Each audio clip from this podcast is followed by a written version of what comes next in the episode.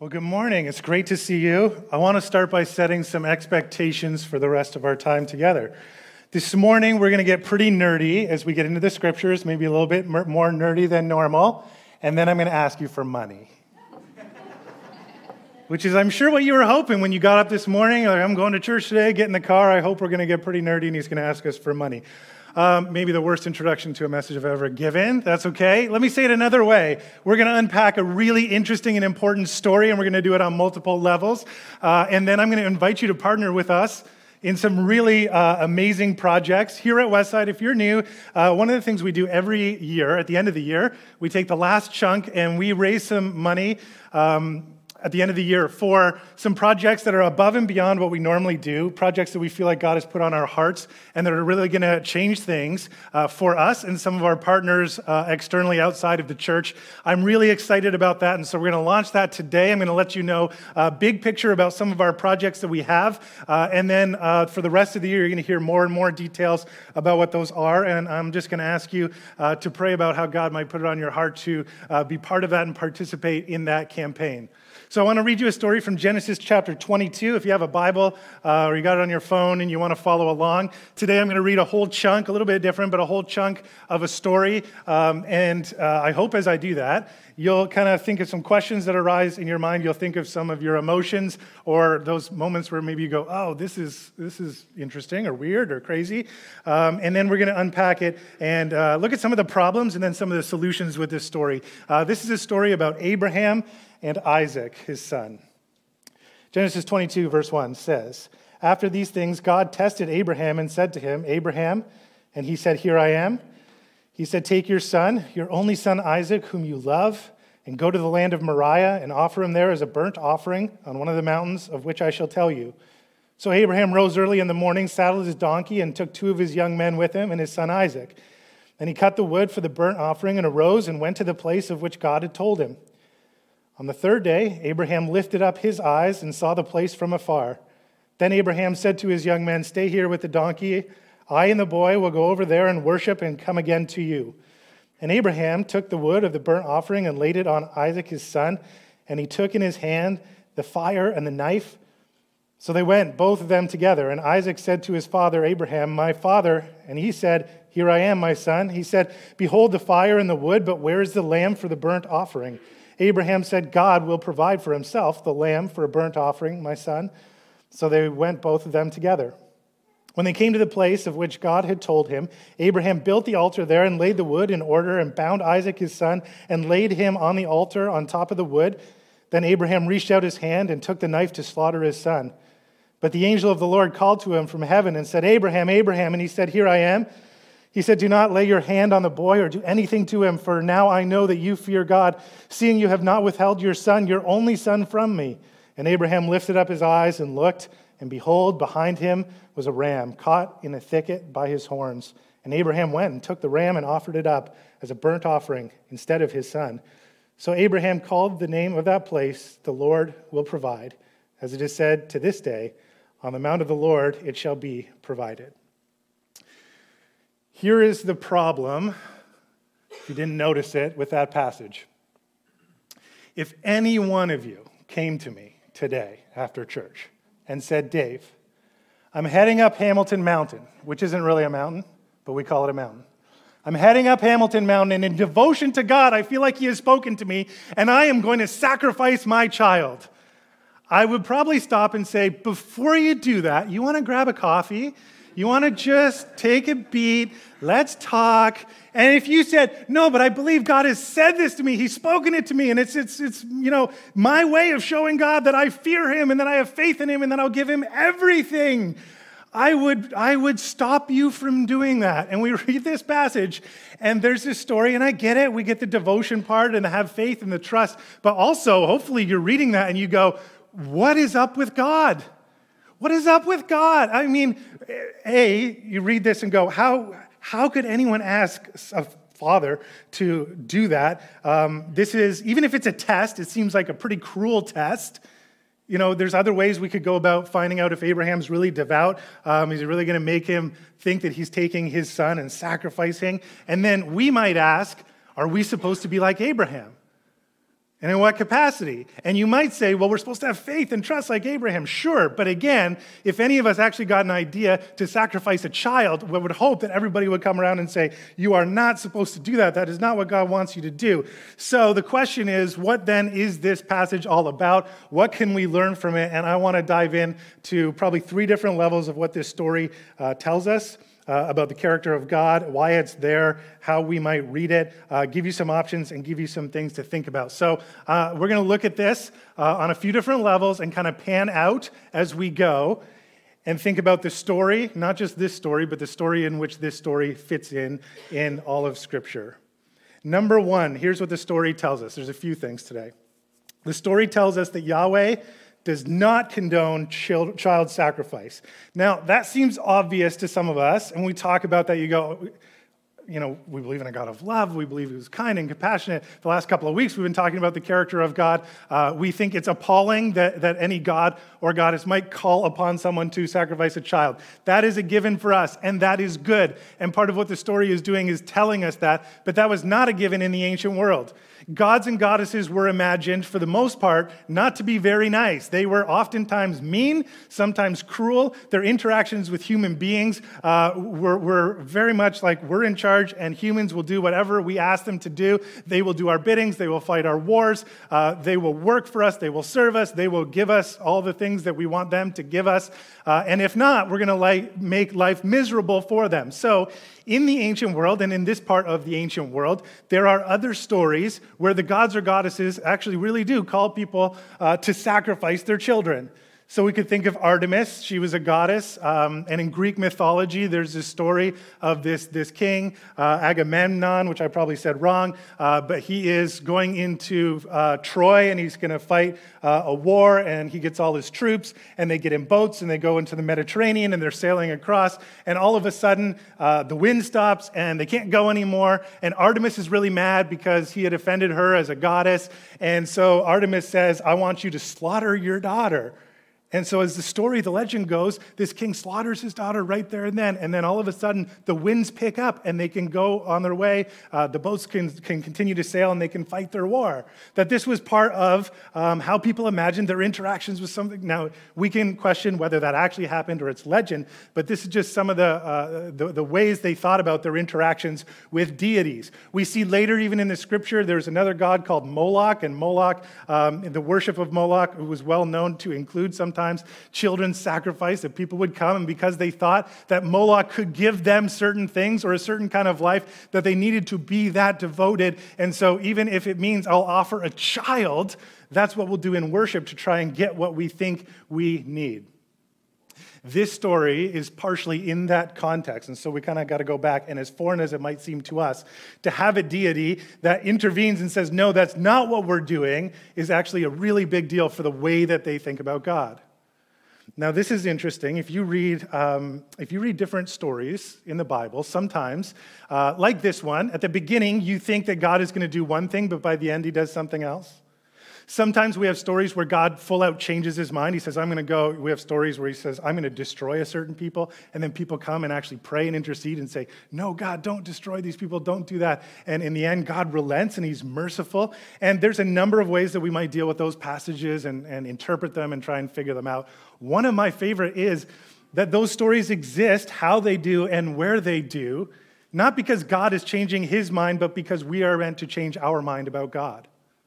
So at the beginning of the story, we think God is, He wants to kill these people and destroy them. Uh, he wants someone to sacrifice a child. And we might actually have a perception that God is this angry, uh, violent deity. But by the end of it, as the story unfolds, what the function of the story is meant to do is to help us realize no, the God of the Bible, Yahweh, is not like that. And it's not that He has changed as much as it's us that needs to change our view of Him. I think that's a little bit of the setup going on here is that we see in this story at the beginning, how could God possibly ask Abraham to sacrifice Isaac? And at the end, we are assured, no, God is not the kind of God that calls for child sacrifice. That he wouldn't do that, that he doesn't do that. Number two, we learn uh, in this story, or what this story does. The story gets Abraham back on track. We've talked about Abraham the last couple of weeks. He is a patriarch of the people of Israel. Um, we read that God gave him promise, uh, a covenant relationship uh, where God would be with him. Specifically, back in Genesis 12, verse 2, it says, uh, God speaking to Abraham, and I will make you a great nation, and I will bless you and make your name great, so that you will be a blessing. So God comes to Abraham. He says, I'm going to do something incredible through you. You're going to be blessed, but not just so that you're blessed, you're going to be blessed so that you can bless the entire world. The entire world will be blessed through you. That is the promise. And then part of that promise later is that Abraham and his wife, Sarah, are going to have a child. And even though Sarah is too old and it doesn't seem like it's going to make sense, they're called to go, to follow God, to trust in him. And, and God is going to make this promise a reality in the world. Now, between Genesis chapter 12 and Genesis chapter 22, which we just read, Abraham doesn't get off to a great start. In some ways, he does. He goes, he leaves everything that he knows, and he, he goes to where God is calling us, and that is good. But then there's a, a few stories where Abraham just seems like he can't trust what God is doing in his life. So he goes down to a foreign place, and he realizes it's going to be dangerous. Him and Sarah go. And at one point, he goes to Sarah, You're really beautiful. And if we go down there, no doubt these people who are, you know, not friendly towards us, uh, they're going to want to take you. And if I'm your husband, they're going to kill me so that they can have you. But if you're my sister, they won't kill me, they'll just take you. So we're going to say that you're my sister. You go, man, okay, tough start. He does this twice. In 10 chapters, he does it twice. I'm going to go down and I'm going to lie. I'm going to save myself. Good luck to you, because that's, you know, off, whatever. You can get taken by this foreign people and whatever, but I don't want to get put. So Abraham's not doing super well. And then in the midst of it, he's struggling to really uh, accept the fact and believe and trust that God is going to bless him through his son because Sarah's too old. Sarah, really, I mean, whew, we needed some premarital counseling there, just to red flags on Abraham. But he's sitting there and going, I don't think this is going to work out. And so I'm going to have a child with your, your maid, basically. And so they go and they do that and they have a son. And God is like, This is not what I had planned for you. This is not you trusting that I could do something that you don't think that you could do, that you think is, is too impossible. And so that's an amazing story where it says that Yahweh uh, sees Hagar, who is the, the maid, who is the servant, um, and takes care of her. Uh, Abraham and Sarah seem oblivious to what's gone on there. So things have not gone well in the chapters leading up to this. What this story does is, as we look at the story of Abraham, the patriarch, the one who's supposed to be blessed, to bless the entire world, uh, that is supposed to carry forth God's promises, is when it looks really rocky, this is one of those moments where Abraham gets back on track. At least with the fact that he says, in a very dire and, and difficult circumstance, I am going to trust in the character of Yahweh.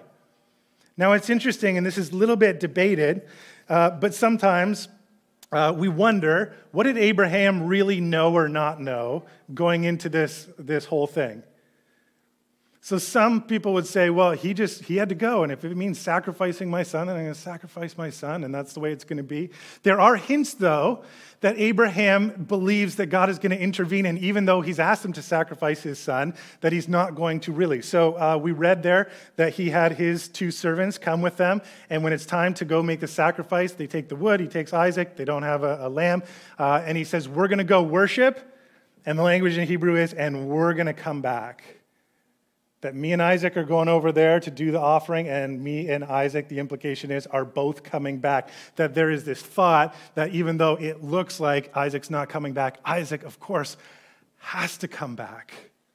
Of course, then Isaac says, Where is the lamb for the sacrifice? And this is where Abraham says that the Lord will provide for his sacrifice. The writer of Hebrews, uh, later in the New Testament, reflecting on this, uh, and he writes that, that Abraham understood that even if Isaac was sacrificed, that God could raise him back from the dead, that his trust was not just that I have to sacrifice my son, but even if God is asking me to do something I totally don't understand, I trust in the character of God who is a God of life, not the kind of God who sacrifices children, and, and that's the end of it, but the kind of God that even if it looks like I'm going to lose Isaac, I won't lose Isaac, that he will be resurrected, that I can trust in God and I can trust in God's promises. And so uh, the story teaches us A, By the end of it, we realize Yahweh is not the kind of God that condones child sacrifice, which, by the way, later on uh, in uh, Leviticus, that's spelled out really clearly as they put down the law that child sacrifice is not supposed to be part of this, which again seems a given to us, but in the climate of the ancient world, not necessarily. And then, second, the story gets Abraham back on track in terms of this, this faithful person who believes in the character and in the name of Yahweh who is calling him to do something and do something that he doesn't even understand. Number three, the story is about God blessing the world and the entire world. This is where we're going to get a little bit nerdy. Stick with me. I think the payoff is worth it. In verse 14, at the end of the passage we read, it says So Abraham called the name of that place, the Lord will provide. This is the, the name of God that we sung about this morning. Yahweh, Yireh, or Jireh, we sang a different pronunciation, and it means the Lord will provide. As it is said to this day, on the mount of the Lord it shall be provided. Now, when I read that verse, I know exactly what you're thinking. I was thinking it too. When it says, as, it as it is said on this day, what day are they talking about?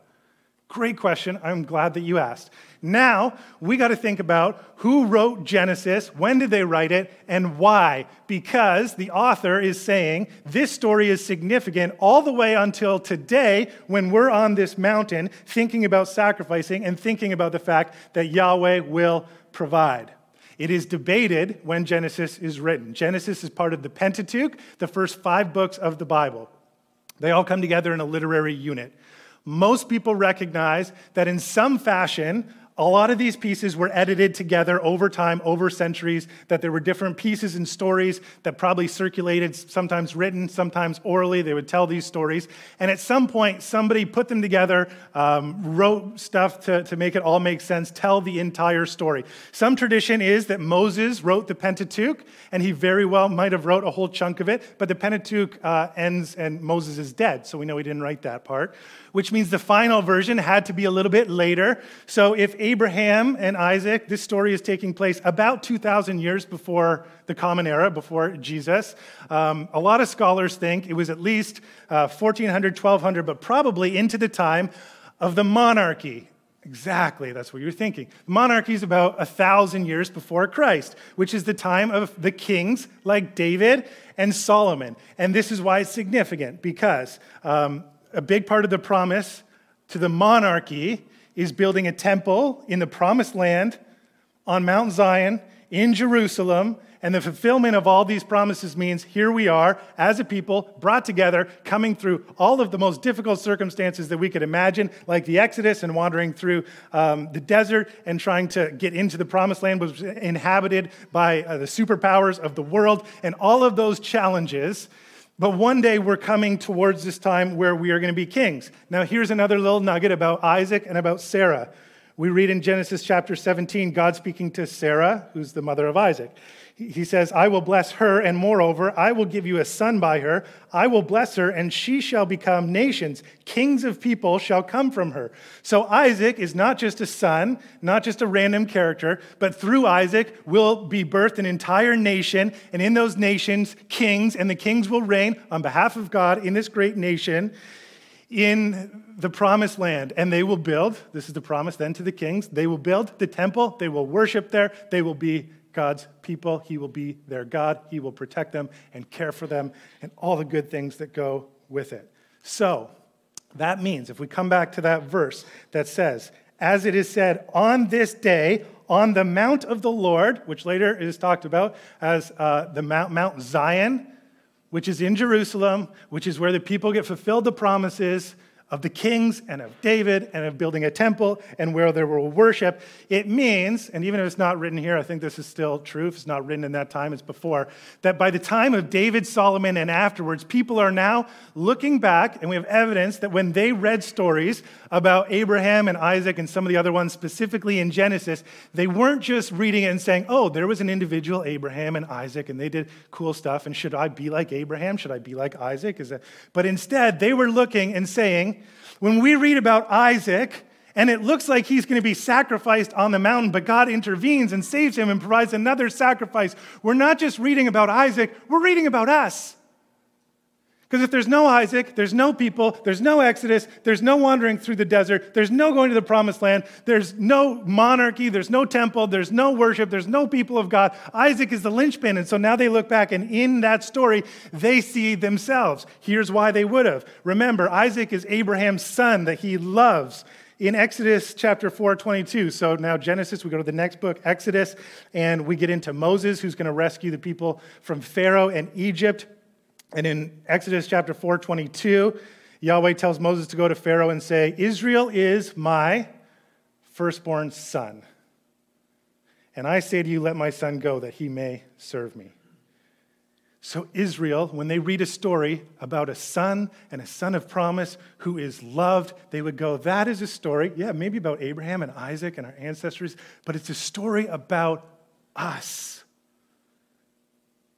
And as they're on the same mountain, and they're making sacrifices to God as part of their relationship, of their worship, of their devotion, they can look and say, just the way, no matter how dire the circumstances, when it looked like Isaac was a goner and he would be sacrificed, then God stepped in and provided a sacrifice. And here's now a people on the same mountain in the temple. They are serving the kings of promise that were coming from the line of Isaac. And as they they give these sacrifices saying, and we are here because Yahweh preserves us, protects us, and provides for us. And with every sacrifice we give, we are reminded that Yahweh provides, Yahweh provides, Yahweh provides. This is our story. This is who we are. All through the centuries, we celebrate. No matter how dire the situation, we are safe in the hands of Yahweh. He will provide everything that we need.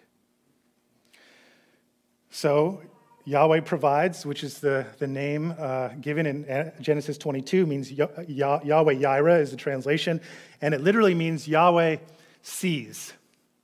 The connection between seeing and providing is that he sees the need. And if Yahweh sees a need, he's going to meet the need. If Yahweh sees the need, he's going to meet the need. And so as the people worship Yahweh, Yahweh provides. He'll see our need, He'll meet our need. He'll see our needs, He'll meet our needs. We continue to worship. We continue to remember and celebrate through the centuries that Yahweh is a God who provides. Can we go one step further? We'll go New Testament. This is from Romans chapter 8, and I'm going to read verse 28 and then I'm going to skip down to 31. And I just want you to think as we uh, work through this is there anything, any themes that come out that are familiar to what we've already said? This is now in light of Jesus. And we know that for those who love God, all things work together for good, for those who are called according to his purpose. What then shall we say to these things? I mean, how can we how can we sort of make sense of the fact that even when the circumstances look dire for us, that we know that all things can work out for good. That's the setup.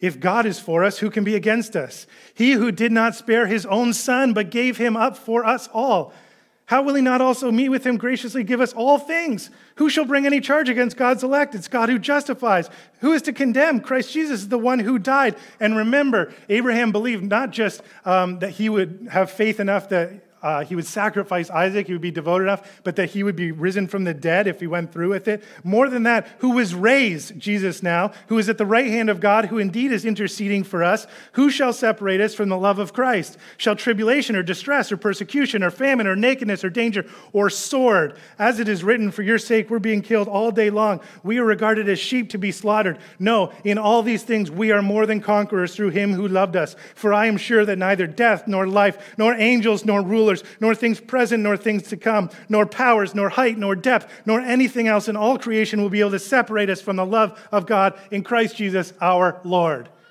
No matter how dire the circumstances, we believe that Yahweh provides.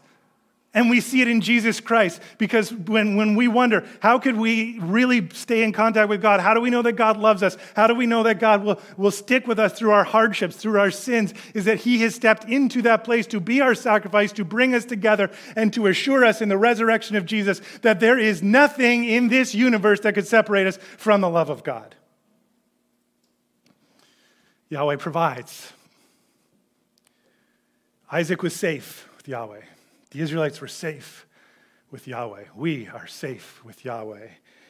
God sees the need and God provides for the need. He is fulfilling his promise to bless the world through the blessing of Abraham and the son Isaac and the kings that would come and the people that would be there to give birth to Jesus Christ to show the world how much God loves them and that there's nothing in all of creation that could tear us away from his provisional love.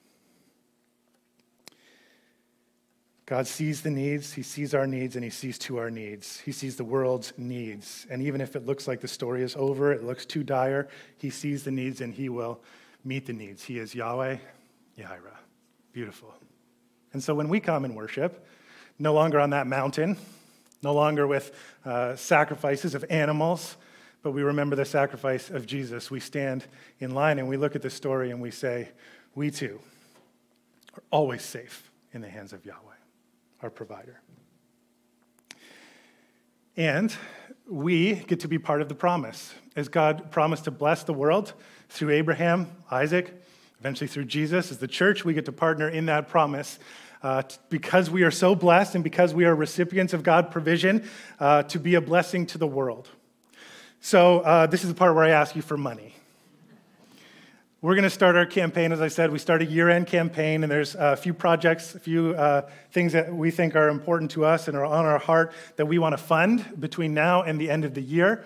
Uh, this year, we are calling this campaign our Provision Project because our English word, provision, means to like what's provided what Yahweh provides for us, comes from two Latin words, pro, which means ahead or forward, and vision, which means to see. And so, very similar to what we see, God sees and God meets the needs. We want to partner with Yahweh. We want to look ahead and see some needs and then ask, based on the fact of how God has blessed us, how we can be part of blessing those around us as we see those needs and we meet them.